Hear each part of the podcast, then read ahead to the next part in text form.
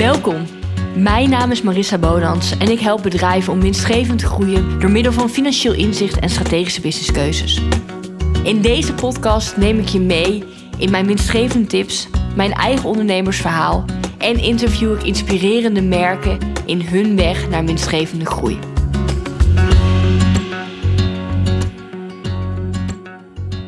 Welkom, daar gaan we dan. De aller, allereerste podcast. Dit is er eentje waar ik eigenlijk al heel lang over na heb gedacht. Ik heb ook al heel veel andere afleveringen opgenomen over meer diepteonderwerpen. Maar ergens moet er een begin zijn, een beginonderwerp.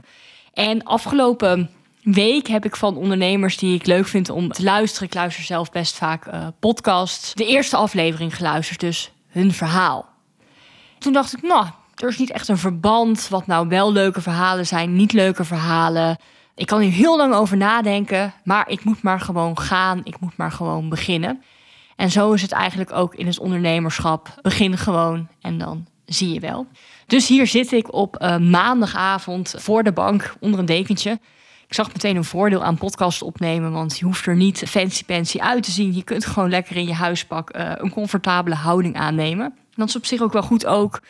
Want ik fietste net van kantoor naar huis en het regent echt enorm. Maar voor podcasten is dat dus geen enkel probleem. Nou, wie ben ik? Waarschijnlijk weet je dat, want anders zou ik niet exact weten hoe je op deze eerste podcast uh, terecht bent gekomen. Maar mijn naam is uh, Marissa Bonans en ik help ondernemers en bedrijven naar meer financieel inzicht, grip hebben op hun cijfers, grip op hun geld, om vanuit daar strategische keuzes te maken en een winstgevend bedrijf te bouwen. Waarschijnlijk uh, ben je hier gekomen via mijn website, via mijn nieuwsbrief, via mijn Instagram. Ik vind het overigens ook leuk als je even aan me laat weten hoe je hier uh, terecht bent gekomen. En in deze eerste podcast, eigenlijk heel traditioneel, neem ik je even mee in, ja, wie ben ik nou eigenlijk? Wie ben ik om je in deze podcast uh, meer te vertellen over cijfers, over de financiële kant van het ondernemerschap en ook wat gaan we eigenlijk in deze podcast uh, doen, in deze podcast-afleveringen? Nou, heel eerlijk gezegd weet ik dat nog niet exact. Want waar veel mensen denken van, oh, nou, deze meid houdt uh, van cijfers en van strategie en getallen, die zal wel alles helemaal hebben uitgestippeld. Doe ik eigenlijk heel veel in mijn business op uh, gevoel en op intuïtie. En dat zal ook um, nou, in de diverse afleveringen nog wel verder naar uh, voren komen. Als ik nu zo nadenk over het concept uh, van deze podcast, en ik ben ook eigenlijk wel benieuwd wat jij graag uh, terug zou willen horen, gaat het een combinatie zijn van interviews met merken, snelgroeiende bedrijven, die echt um, ja, stappen zetten waarvan je denkt, nou, die doen iets goeds, om daar de achterkant te weten te komen zullen deels klanten van mij zijn en deels niet-klanten. Er zullen solo-afleveringen bij zitten over meer diepteonderwerpen, thema's, vragen die ik krijg uh, van klanten, dingen die ik zie in het dagelijks leven die ja, een link hebben eigenlijk met finance en business, waarvan ik denk, hm, dat ga jij interessant vinden. En, en hier ben ik nog een beetje in dubio hoe ik dit ga inkleden, maar ik geloof heel erg in evalueren, reflecteren, bijsturen elke maand naar je cijfers kijken. Hoe heb je het gedaan? Wat ging er goed? Wat ging er niet goed? Welke lessen kan je daaruit trekken? Welke besluiten neem je nou om dat eigenlijk open en bloot uh, maandelijks met jullie te doen? Met mijn cijfers. Dus waar kijk ik naar? En wat voor lessen haal ik daaruit? Omdat ik weet dat die ook voor jou heel waardevol kunnen zijn. Nu denk je, hm, ik weet het niet. Misschien is het voor jou, en dat hoor ik vaker, denk je, nou, ik hou van mijn business, ik hou van mijn producten, ik hou van wat ik doe, maar die cijfers. Het is dat ik graag geld wil verdienen. Het is dat het fijn is als er geld staat op de bank. Ik wil ook eigenlijk wel rijk worden. Ik wil eigenlijk wel graag leuke dingen doen met mijn geld. Maar nou, dat hele cijfermatige en dat finance, niets voor mij.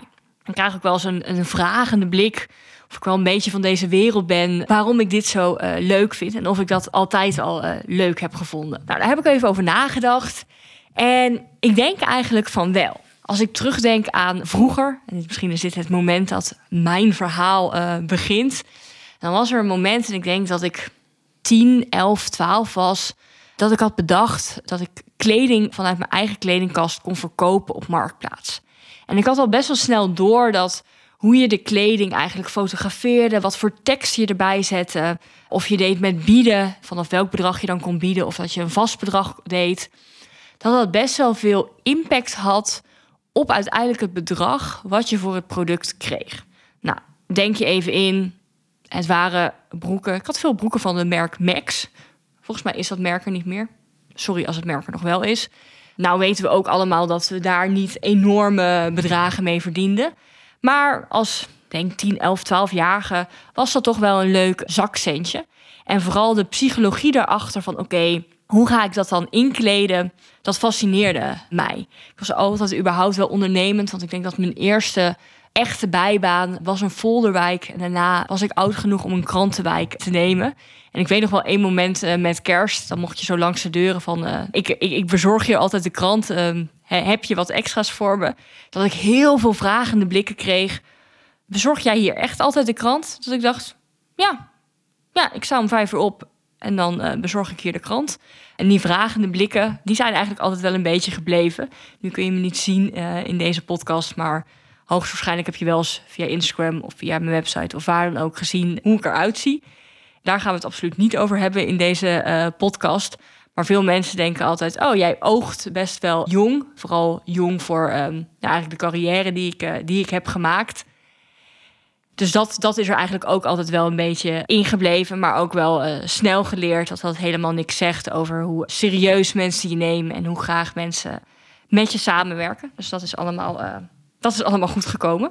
Na dit uh, marktplaats Krantenwijk verhaal, dit deed ik overigens naast mijn VWO, was het tijd om af te studeren en koos ik voor de studie bedrijfseconomie. Ik heb in Tilburg gestudeerd en dat is eigenlijk een vrij ja, out of the blue keuze geweest.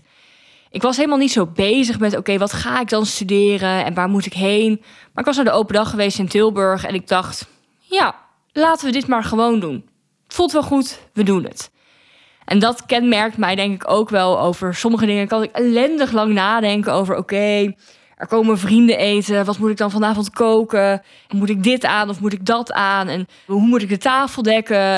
Nou, over de vervoersmiddelen die je kunt nemen. Over eigenlijk hele pietluttige dingen kan ik ellendig lang nadenken. Maar over grote keuzes. Um, bijvoorbeeld, wat ga je studeren? Maar ook als ik een grote investering doe in mijn, in mijn eigen business. Hey, met welke business coach wil je bijvoorbeeld graag werken? Dan kan ik dat redelijk acuut beslissen. Dan denk ik, ja, mijn onderbuik zegt, doe maar, ga. Dus nou ja, zo belandde ik eigenlijk vrij spontaan in de stad Tilburg. Ik had ook eigenlijk op dat moment geen andere uh, vriendinnen die ook in Tilburg gingen studeren. Iedereen ging naar Amsterdam, Rotterdam, Utrecht, Groningen. Maar ik dacht, nou, Laten, laten we naar het zuiden gaan. Leuk. En zo begon eigenlijk mijn studententijd. Ik ben altijd een vrij actieve student geweest. Ik heb er veel ehm, naast gedaan. Ik was lid van zowel een studentenvereniging als een studievereniging. Wat een wezenlijk verschil is. En bijvoorbeeld ook bij mijn dispuut was ik tip. Dat is eigenlijk een soort dat je penningmeester bent en ook iets met geld doet. Tip staat trouwens voor, um, moet ik het wel goed zeggen, tertius inter pares. De derde onder gelijken. Nu dwaal ik heel erg af, maar je hebt eerst de, de prezes en dan de secretaris en dan is de tip de derde functie. laat, laten we dit weer even vergeten, want dit is niet zo belangrijk. Maar daar vloeide al wel de lijn van ondernemendheid en financiën en geld uh, voort. Ik ging toen uh, ook een master accountancy doen. Ik heb tussen mijn bachelor en mijn master heb ik nog een tussenjaar genomen. Ik heb in Canada gestudeerd, waar ik meer management, organisatorische, prijspsychologievakken heb gevolgd. En ben ik een stage gelopen nog. En ben ik een tijdje in Azië geweest. Nou, toen was het tijd voor een master. En uiteindelijk heb ik een uh, postmaster gedaan. Een soort master na je master. En dat deed ik eigenlijk ten tijde dat ik werkte bij uh, Deloitte. Dat is een uh, grote corporate, een van de big four op de Zuidas. Nou, eigenlijk zijn niet alle voordelen over de Zuidas waar. Ik weet niet of je die vooroordelen hebt, maar je hoort vaak dat oeh, de Zuid als vol uh, vooroordelen zit. Maar ik vond het eigenlijk altijd wel leuk. Ik heb daar enorm naar mijn zin gehad. En ik denk dat ik daar vijf jaar werkzaam was. Zes jaar, zes jaar. En toen zou ik een vervroegde uh, promotie maken naar, naar manager. En ik zat toen wel al een beetje van ja, ga ik dit nou allemaal doen? Gaat het nou niet te snel? Want uh, nou, werken bij Deloitte was ook mijn eerste echte, echte werkende baan. En Ik wist ook niet wat er verder was. En daar kwam een beetje de, de twijfel komt, uh, in me naar boven. Dat het eigenlijk allemaal heel goed is. En dat je denkt, ja, is het gras bij de buren toch niet uh, groener? Misschien herken je dat wel. Toen heb ik dat op een gegeven moment aangekaart. En toen um, werd me aangeboden dat ik voor drie maanden naar Nieuw-Zeeland zou mogen. Een soort van, nou, dit is nooit zo tegen me gezegd. Maar ik had altijd het idee, en daar heb ik op zich ook wel gebruik van gemaakt. Dat het was, nou, we willen eigenlijk niet dat je gaat. Um, dus kom meid, je mag drie maanden naar Nieuw-Zeeland. En dan, uh, nou, dan ben je weer even tevreden. Nou, dat leek me wel wat. Dus ik was er helemaal klaar voor. Visum aangevraagd. Alles geregeld, huis opgezegd. Maar het visum kwam maar niet. En het visum kwam maar weer niet. Ik woonde toen uh, destijds even tijdelijk bij mijn uh, toenmalige vriend. Want ik had mijn huis al opgezegd en ik was er helemaal klaar voor. Totdat ik op een gegeven moment dacht: nou ja, weet je, dat visum, het zal allemaal wel. Ik ga gewoon vast. Ik ga gewoon vast naar Nieuw-Zeeland. Ga ik vast een beetje kijken. Ga ik vast een beetje reizen. En dan in die tussentijd uh, komt dat visum wel. Want iedereen zei ook: ja, maak je geen zorgen dat visum komt.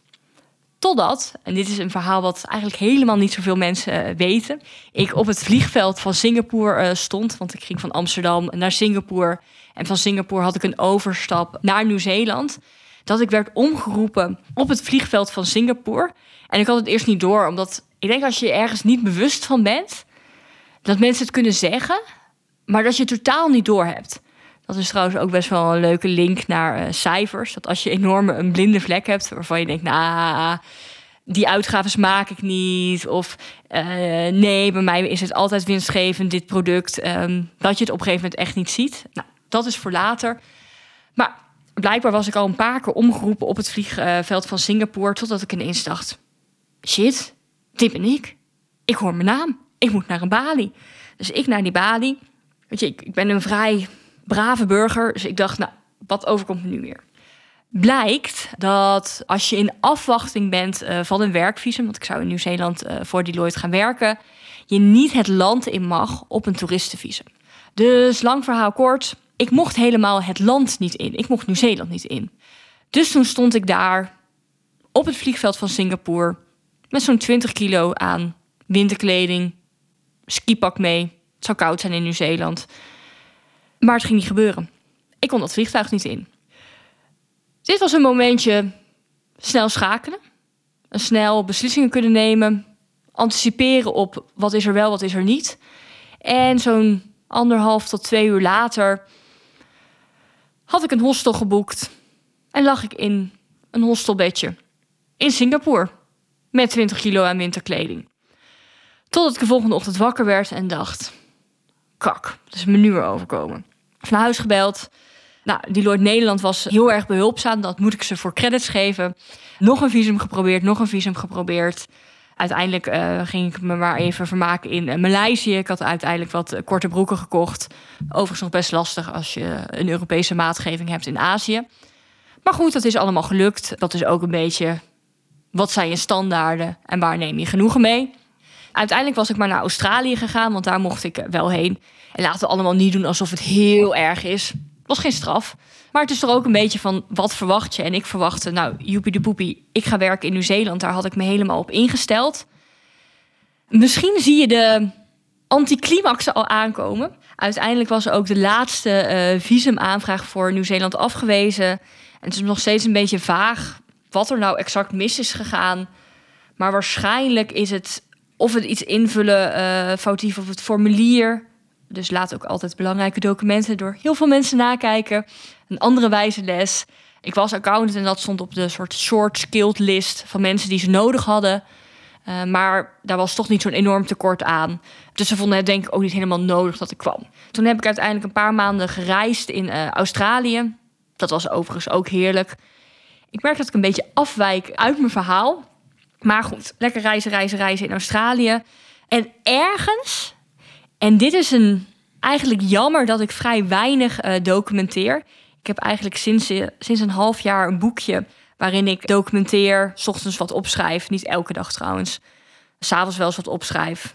Ook niet elke dag. Ik schrijf niet elke dag intenties op. Ik schrijf niet elke dag mijn goede doelen en voornemens op. Maar ik documenteer wel steeds meer. Nou, dat deed ik eigenlijk nog niet. En dat is best wel jammer. Maar ergens is er toen in mijn hoofd ontstaan dat ik een Instagram-account ging beginnen met financiële tips. Voor de mensen die mij kennen voor mijn ondernemerschap, want ik ben nu best eh, actief op social media. Ik was iemand die vijf, nou hooguit zes, zeven Instagram-foto's per jaar postte. En dan alleen als ik echt, echt op de toeristische hotspot belandde. Ik weet niet aan stories. Laat staan praten in een story. Nou, daar moest ik allemaal niks eh, van hebben. Maar ik had bedacht, een financieel uh, Instagram-account, dat is toch helemaal je van het. Dat is echt helemaal mijn ding. er was een andere vrouw, dame. Het is altijd lastig wanneer je vrouw zegt, of mevrouw of dame. De Happy Financial volg ik trouwens nog steeds met veel plezier. En zij is ook uh, registeraccountant en zij leeft van haar blog, van haar financiële blog. En ik vond dat mega inspirerend en ik dacht, hm, dit wil ik ook. En ik weet nog wel dat daar was dat zaadje geplant in Australië, maar ik had daar niet echt wat mee gedaan. Maar toen terug, naar, terug in Nederland, ik was weer bij uh, Deloitte gaan werken, speelde dit altijd nog een beetje in mijn achterhoofd dat ik dit wilde gaan doen. Ik had het uiteindelijk uh, tegen mijn uh, toenmalige vrienden verteld. En hij dacht ook, je bent af en toe vreemd, je hebt af en toe hele gekke ideeën. Maar hoe kom je erbij dat je een Instagram-account wil met financiële tips? Je hebt niks met social media en eigenlijk kan je ook niet echt goed schrijven. En is taal ook niet echt je ding. Maar goed, hij liet me in mijn waarde. Dus hij zei, nou ja, oké, dan, eh, dan, dan, dan start je maar.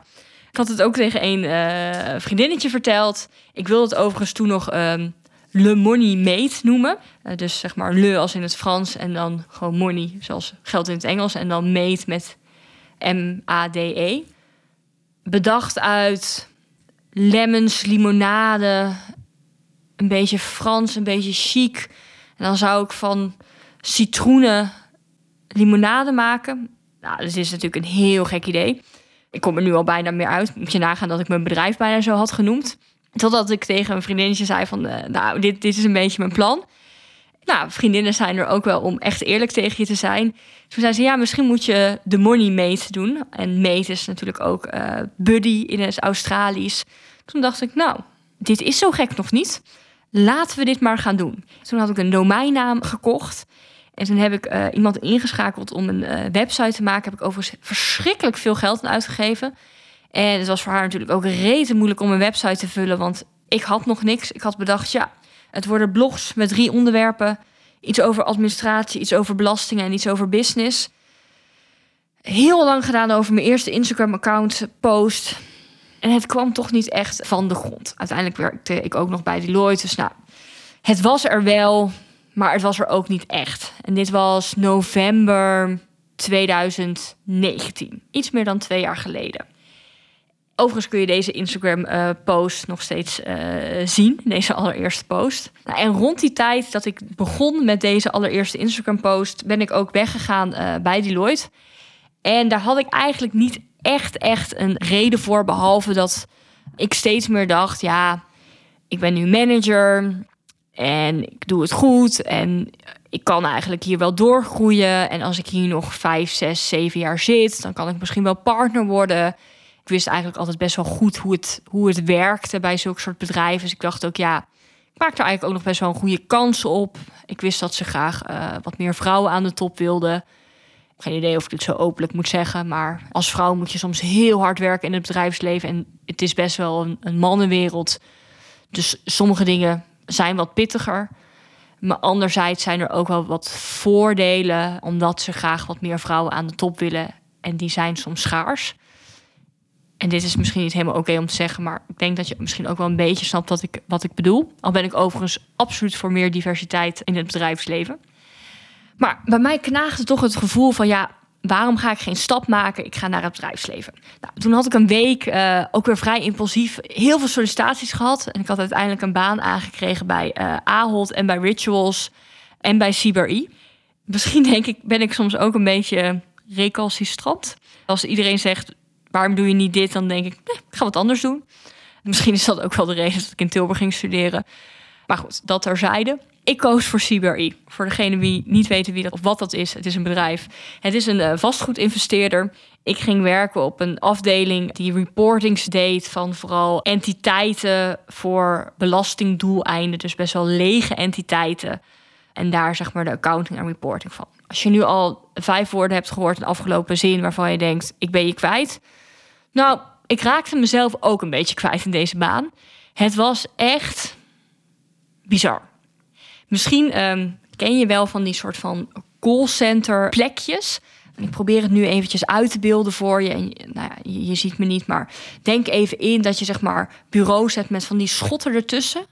De werkplaats bij waren dus van die schotten ertussen.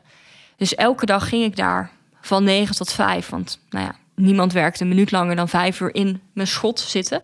Deed me een beetje denken aan mijn callcenter tijd. Ik heb tijdens mijn studententijd namelijk heel erg veel gebeld voor de NRC. Ik heb heel veel koud gebeld. Waar ik overigens best wel veel van heb geleerd. Ik heb leren koud bellen. Ik heb leren salesgesprekken kunnen voeren. Luisteren. Dat de andere echt wordt gezien. En heel doelgericht uh, leren werken. Want ik weet, bij de NRC was er altijd zo'n groot wit whiteboard.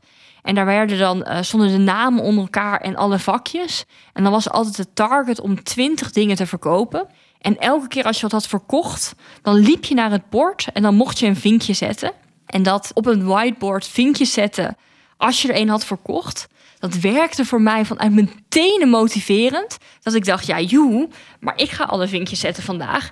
Ik wil weer de dagwinnaar worden, ook al was de dagprijs een patébon van 20 euro. Ik was daar zo doelgericht in. Ik leer dat nog wel eens mensen in mijn uh, programma. En vooral als je meedoet aan de Money Impact School. Dat je op een gegeven moment het cijfermatige er best wel af mag halen. En desnoods gewoon een whiteboard uh, aan de muur moet hangen. Een A4'tje met 20 hokjes als je 20 verkopen wil uh, die maand. Maar goed, nu dwaal ik een beetje af. En eigenlijk bij CyberE werkte je dus in van die callcenter hokjes. Ik stuurde een team aan wat ik niet echt in beweging kreeg. Wat al heel lang daar werkte. Ik vond het werk ook inhoudelijk niet zo interessant. Ik dacht al heel snel: ik moet hier weg. Dit is niet voor mij gemaakt. Ik heb daar ook wel geleerd dat je eigenlijk heel weinig op een dag kan doen, maar enorm gestrest kan raken. Ik was dan om uh, nou, half zes thuis, kwart voor zes. En ik kon dan helemaal moe zijn en kapot van de dag. En dacht, jeetje, waarom moet ik nou nog boodschappen doen? Terwijl ik vrij weinig uitvoerde daar. Dus dat heeft me ook wel ingezien dat hard werken niet hetgeen is uh, waar je stress van krijgt. Maar goed, daarbij CBRI had ik dus ook wat meer tijd om uh, mijn Instagram-account de wereld uh, in te brengen. Dat deed ik. Ik postte braaf drie keer per week. Ik maakte wat tips. Ik maakte wat blogs. Maar heel eerlijk, een bedrijf kunnen we het niet noemen. En dat was denk ik november 2019. Februari 2020, ja, bijna twee jaar geleden, had ik een eerste klant. En deze eerste klant, die kreeg ik uh, via een Facebookgroep. Ik had op een gegeven moment bedacht dat ik dacht... Hm, ik moet hier eigenlijk weg bij CBRE. Ik kan weer opnieuw gaan solliciteren. Ik kan een nieuwe baan vinden. Maar wat nou als ik eens ga proberen om van dit Insta-account een bedrijf te maken? Want er was best wel wat animo voor. Ik had wel een beetje al een, een following en een crowd... Uh, een, kleintje dan opgebouwd. Ik merkte wel dat er vraag was naar het leuker maken van cijfers. En toen dacht ik, oké, ik, ik, ik heb een klant nodig. Dus in de Facebookgroep uh, Startup Amsterdam plaatste ik een berichtje van... hey, nou hoi, hallo, ik ben Marissa Bonans... en ik uh, help uh, bedrijven met meer inzicht in hun cijfers... cashflow management, liquiditeit, nou, bla bla bla. Ik praat er nog niet echt in klanttaal... maar gewoon vanuit, mijn, vanuit de woorden die ik zelf gebruikte. Ik heb overigens later veel meer geleerd van... oké, gebruik de woorden van je ideale klant... Maar toch werkte dat eerste bericht best wel goed. Want ik heb daar mijn eerste drie klanten uitgehaald. En ik vroeg niet echt om klanten, maar ik deed een soort van onderzoekje van... hey, um, ben je een beetje een, een start-up uh, tussen de start-up en scale-up? Uh, wil je opschalen? Vind je het financieel een beetje lastig? Heb je chaos? Um, ik kan je helpen. Want ik dacht wel, ja, die groeibedrijven... daar kan ik wat mee, daar wil ik wat mee, uh, daar ga ik wat mee doen. Die eerste drie klanten, die ben ik nog steeds uh, heel dankbaar. Twee van die eerste drie klanten zijn overigens nog steeds uh, klant. Dus dat is wel leuk.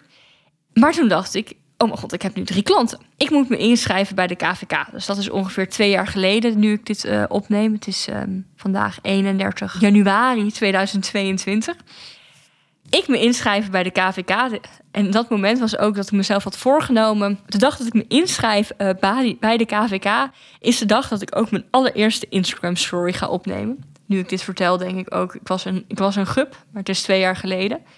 En toen is het eigenlijk echt in een uh, stroomversnelling geraakt. Misschien is het ook een beetje het moment geweest dat ik ja zei tegen mezelf. Ja zei tegen, oké, ik ga hier iets serieus van maken. Ja zei tegen, wat als ik het een kans ga geven? Wat als ik het gewoon echt ga proberen? Dus ik had het ingeschreven onder de naam de Money Mate. Vond ik toen nog een heel goed idee.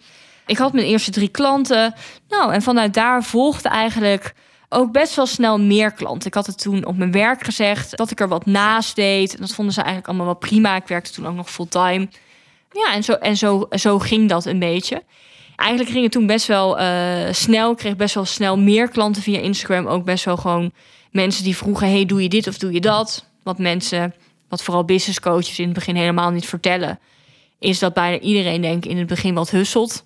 Ik zei namelijk een soort van ja tegen alles wat een soort van financieel gerelateerd was. Daarom heb ik ook wel goed geleerd. Wat doe ik wel, wat doe ik niet? Boekhoudingen doe ik niet.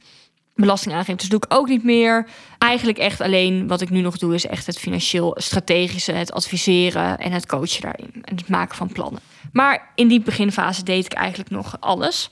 En ik dacht wel steeds meer: dit is het. Ik werd daar zo intens gelukkig van ik moet hier wat mee. Toen was het maart 2020. Was het donderdagavond, toen was ik bij een vriendinnetje eten. En toen zei ik tegen haar... Ik ga denk ik uh, een dag minder werken of twee. Ik ga het zeggen tegen mijn baas, want dit is geen doen. Ik ben echt te druk. Dat was ook de dag dat wij samen nieuws keken. En we de volgende dag niet meer naar ons werk mochten, want we gingen thuiswerken. De hele corona begon. Het was ook het moment dat ik naar de supermarkt ging daarna. En misschien is dat heel lang geleden in, in die herinnering. Het was een soort van de hamsterperiode. Het wc-papier was er niet. En ik heb daar nog, oh, er zijn echt weinig producten nog. toen heb ik ook maar dat ik dacht, oké, ik ga ook toch twee pakken pasta kopen. Dat was een beetje die uh, tijd. Maar ik dacht, nou ja, als ik iets wil, dan doe ik het ook. Dus nog steeds uh, heb ik toen gezegd, hey, ik wil twee dagen minder werken. Toen had ik dus wat meer tijd om mijn bedrijf te laten groeien.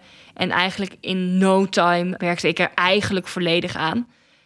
En in de zomer van 2020 heb ik officieel mijn baan opgezegd. En dacht ik, vrijheid, ik ga ervoor. Als het niet helemaal waar. In het begin van het ondernemerschap is het niet per definitie heel, heel, heel veel vrijheid. Want ik heb ook heel hard ervoor gewerkt. Eigenlijk groeide het heel snel. Ik uh, ben ook best wel snel met een coach gaan werken. Ik heb mijn aanbod verder vormgegeven. Ik ben met trajecten gaan werken, met pakketten gaan werken. Ik heb me steeds meer gespecialiseerd in ondernemers met een fysiek product. Of concepten, merken, dus wat minder de dienstverlener. Dus ook een concept wat bijvoorbeeld al uh, een team heeft. Zo groeide het uh, eigenlijk.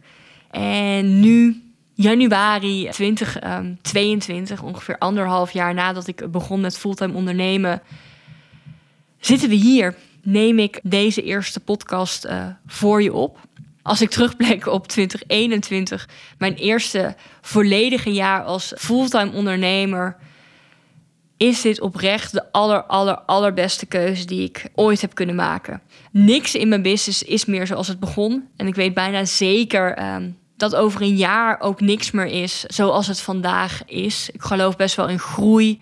Ik help ondernemers ook met uh, financieel sterk groeien, dus met winstgevend groeien.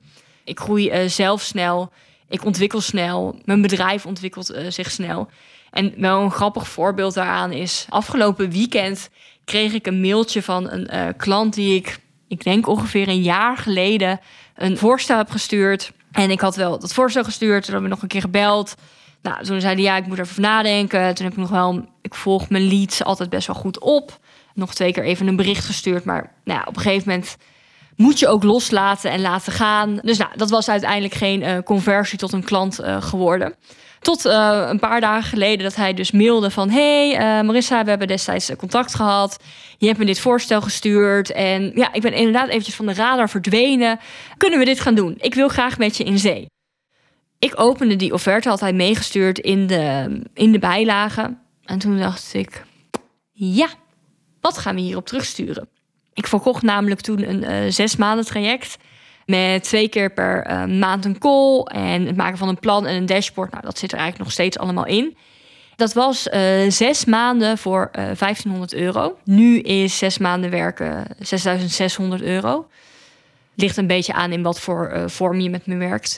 je kunt in meerdere vormen met me werken. Drie eigenlijk. In de Money Making Impact School meer mijn instaptraject voor startende merken die denken: oké, ik heb het financiële fundament nodig, ik heb meer inzicht nodig, meer grip op mijn geld om vanuit daar winstgevend te groeien. Een uh, mastermind voor merken met een beetje één op één en een beetje sparren in de groep, waarin je echt al wel wat hebt neergezet en denkt: oké, ik ben toe aan een versnelling. En een één op één traject waar ik echt zes maanden met je, met je meeloop. Uh, eigenlijk je hele bedrijf um, twee, drie, vier keer zo winstgevend maken beetje afhankelijk van waar je, waar je nu staat. Het fundament uitbouwen tot een soort van structuur en processen. Vaak heb je dan ook al een team en echt, echt een hoge omzet. Nou, dat is even in een notendop hoe je, hoe je met mij kunt uh, werken. Kun je overigens ook meer over vinden op mijn website www.marissabonans.nl. Dat heb ik eigenlijk trouwens niet verteld, maar mijn bedrijf heet niet meer uh, The Money Mate. Omdat ik op een gegeven moment dacht: shit, ik heb eigenlijk best een serieuze business gebouwd. En de money mate als een soort van grapje voelde. Als een soort van. Oh, nou leuk. Die meid heeft ook wat. Uh, dus ondertussen uh, run ik mijn bedrijf onder mijn eigen naam, Marissa Bonans. Dus de website www.demoneymate.nl bestaat ook niet meer. En dat is nu allemaal ge, geredirect, zodat een moeilijk woord, geredirect naar uh, marissabonans.nl. is overigens geen moeilijk woord, maar goed. Dus dat is eigenlijk in een notendop um, hoe je met mij kunt werken. En ook in een notendop mijn verhaal. Dat hele financiële is er dus eigenlijk altijd ingebleven. En wat ik veel zie bij klanten is de lessen, de struggles, de pijnpunten. Die zij doormaken, die maak ik zelf uh, op bepaald vlak ook door. Het bouwen van een team, opschalen, steeds grotere investeringsbedragen, steeds hogere omzetten, steeds grotere verantwoordelijkheden, steeds andere keuzes. Hoe ik naar cijfers kijk en hoe ik mijn business run, dat is eigenlijk waarin ik je deze podcast uh, ga meenemen. Ik zou het ook heel leuk vinden als je zelf denkt van hey, dit zou een fijn onderwerp voor me zijn. Dan mag je me altijd eventjes een eh, DM sturen. Dat kan op Instagram. Daar is mijn naam uh, Marissa.bonans. Ik moest even nadenken of het een laag streepje was, maar het is een punt. Of je kunt een mailtje sturen naar contact.marissabonus.nl. Er zijn zoveel opties eigenlijk. Of misschien ben je wel een merk waarvan je zegt: hey, ik zou het wel leuk vinden om een keer te gast te zijn bij je in de podcast. Dat kan ook. Nou, wat deze podcast ons verder gaat brengen, dat gaat de tijd ons uh, leren. Want zoals ik net al zei, anderhalf jaar geleden was mijn Instagram-account mijn business. En nu heb ik een business en toevallig ook een Insta. Uh, dus er kan enorm, enorm veel uh, veranderen. Ik vind het enorm leuk dat je met me meegaat op dit uh, podcastavontuur. En dan spreek ik je in de volgende aflevering. Vond jij deze aflevering nou waardevol en wil jij ook winstgevend groeien met jouw bedrijf? Stuur me dan vrijblijvend een DM op Instagram, marissa.bonans. Stuur me een mail op contact.marissabonans.nl of neem een kijkje op mijn website www.marissabonans.nl. Ik spreek je snel.